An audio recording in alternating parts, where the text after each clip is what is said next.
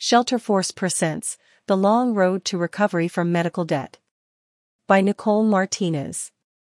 Whether they're managing a long time illness or recovering from a medical issue that required a visit to the hospital, millions of Americans face a similar nightmare situation exorbitantly high medical bills.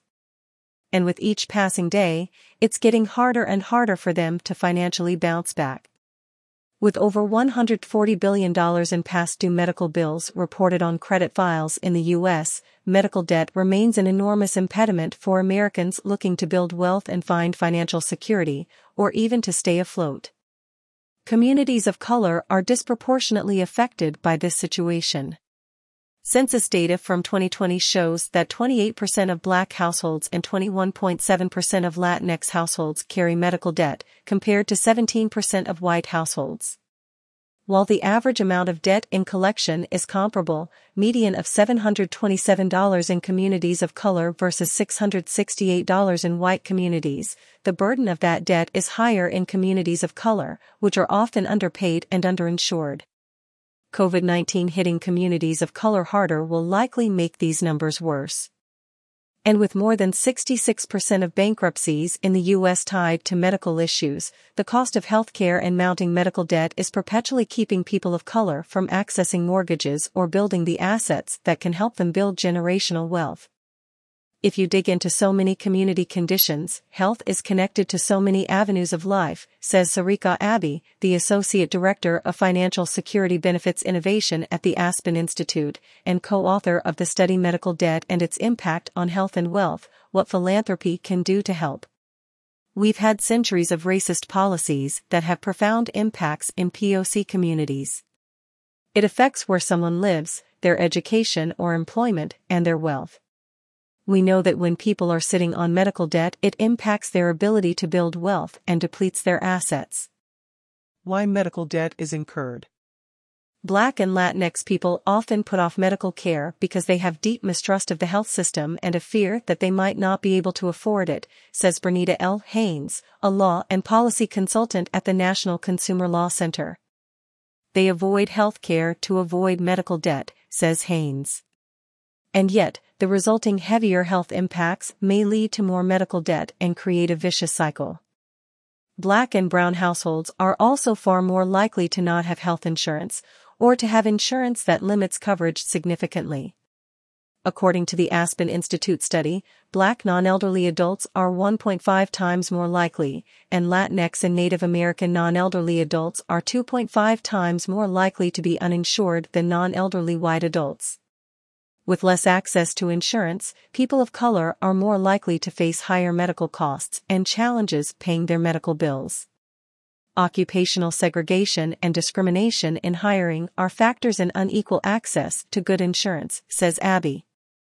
Erica Leos, a financial wellness program manager at the Prosper Centers, which serves low-income folks looking for ways to build wealth, says the inequities don't simply turn on whether people have health care coverage, but on the type of coverage they're able to access. Studies show that 90% of adults with medical debt in collections do have coverage, Leos says. It's not always a matter of not having insurance, but having insurance that doesn't cover enough of their costs and needs they're still left with medical debt they can't pay. According to Leos, the Affordable Care Act, or ACA, played a role in exacerbating the issue. While more people were able to access health insurance, many had trouble understanding the coverage itself. The ACA created a lot of newly insured people, but had a very steep learning curve, says Leos. Many got it, didn't understand the coverage, and were left with big bills. Also, the more coverage you get, the more you pay in premiums, and that can become unaffordable. Haynes is seeing the same trend. Nationally, an increasing portion of medical debt is held by individuals who have insurance with high copays, deductibles, co-insurance, she says. April Kuehnhoff, Haynes's colleague at the National Consumer Law Center, says that most of the time out-of-network billing is to blame for charges that wind up turning into medical debt. Networks are often so narrow that patients are forced to go out of network, even when they've gone to a hospital provider that is supposedly in network, she says. They think they're in network and are not.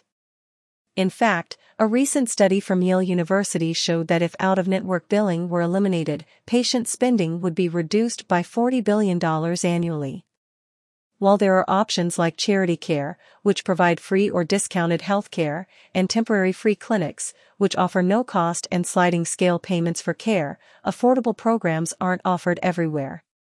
And when they are offered, there are issues surrounding who can access those programs. For instance, often patients don't know they could access charity care, and if they do, they sometimes don't qualify for the program due to absurdly low income thresholds. When it comes to housing, lenders are using a scoring system that treats medical debt differently and puts much less weight on it when determining credit worthiness, says Abbi. But less weight isn't no weight. Medical debt will impact your score and could impact your ability to receive a loan or what the terms of that loan are because it increases your debt to income ratio and can lower credit scores, it's not uncommon for the presence of medical debt to increase interest rates and the cost of mortgage insurance, making it more expensive to buy a house. Solutions to close the gap. There are both public and philanthropic efforts underway to address the inequities of medical debt. Some address prevention, others kick in after medical debt has been incurred. One of the policy solutions many researchers tout is the No Surprises Act, which took effect on January 1. The act is intended to eliminate surprise out of network billing. Under its provisions, if you go to an in network hospital and are treated by a provider who isn't in network, you must either be billed at an in network cost or you must acknowledge in writing that the other provider is not in network. It's designed to allow patients to make more informed decisions when they go to hospitals. Of course, the challenge with the No Surprises Act is enforcement. If hospitals don't follow it, it will be up to patients to file a complaint, and they may not know to do so. Other solutions aim to directly address gaps in insurance and educate consumers about how their insurance works. For example, Leos's work with Prosper Centers focuses on providing financial education and training. Prosper Centers are also helping people enroll in marketplace health coverage. Abbi also points to programs designed to prevent medical debt by helping people manage their medical bills, or even doing it for them. These programs can help them understand what's in their bills, the high prevalence of mistakes in bills, and help patients negotiate the costs, she says. Abbi references MedPut, an employee benefit that pays unpaid medical bills upfront for employees and allows them to repay in installments with no interest via paycheck deductions. MedPut will first check for mistakes and negotiate reductions on behalf of employees. A study by Washington University in St. Louis found that one third of cases where employees opted into the program resulted in reduced charges. Such a program, however, will only increase equity if it is at least equally accessible to workers of color, and given occupational segregation that seems currently unlikely. Other solutions are designed to deal with the debt once it's been incurred. RIP Medical Debt uses donor funds to abolish medical debt by working with hospitals to purchase and forgive debt portfolios for individuals who are in or near poverty because that debt still has a negative impact on credit scores, even once paid, RIPMD also works with recipients to help them repair their credit reports.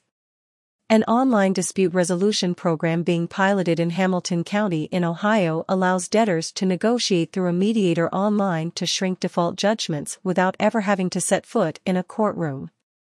Ultimately, though, getting rid of the disproportionate amount of medical debt in communities of color lies not in piecemeal strategies but in rethinking how the health industry works overall.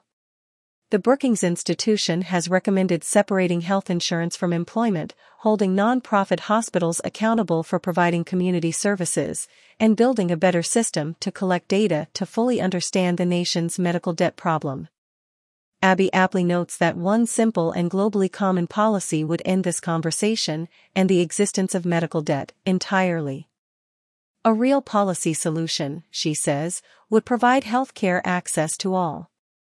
This article is part of the Racial Wealth Gap, Moving to Systemic Solutions, and Under the Lens series. While this series is free to read, it's not free to produce. Help keep us strong by becoming a Shelterforce supporter today.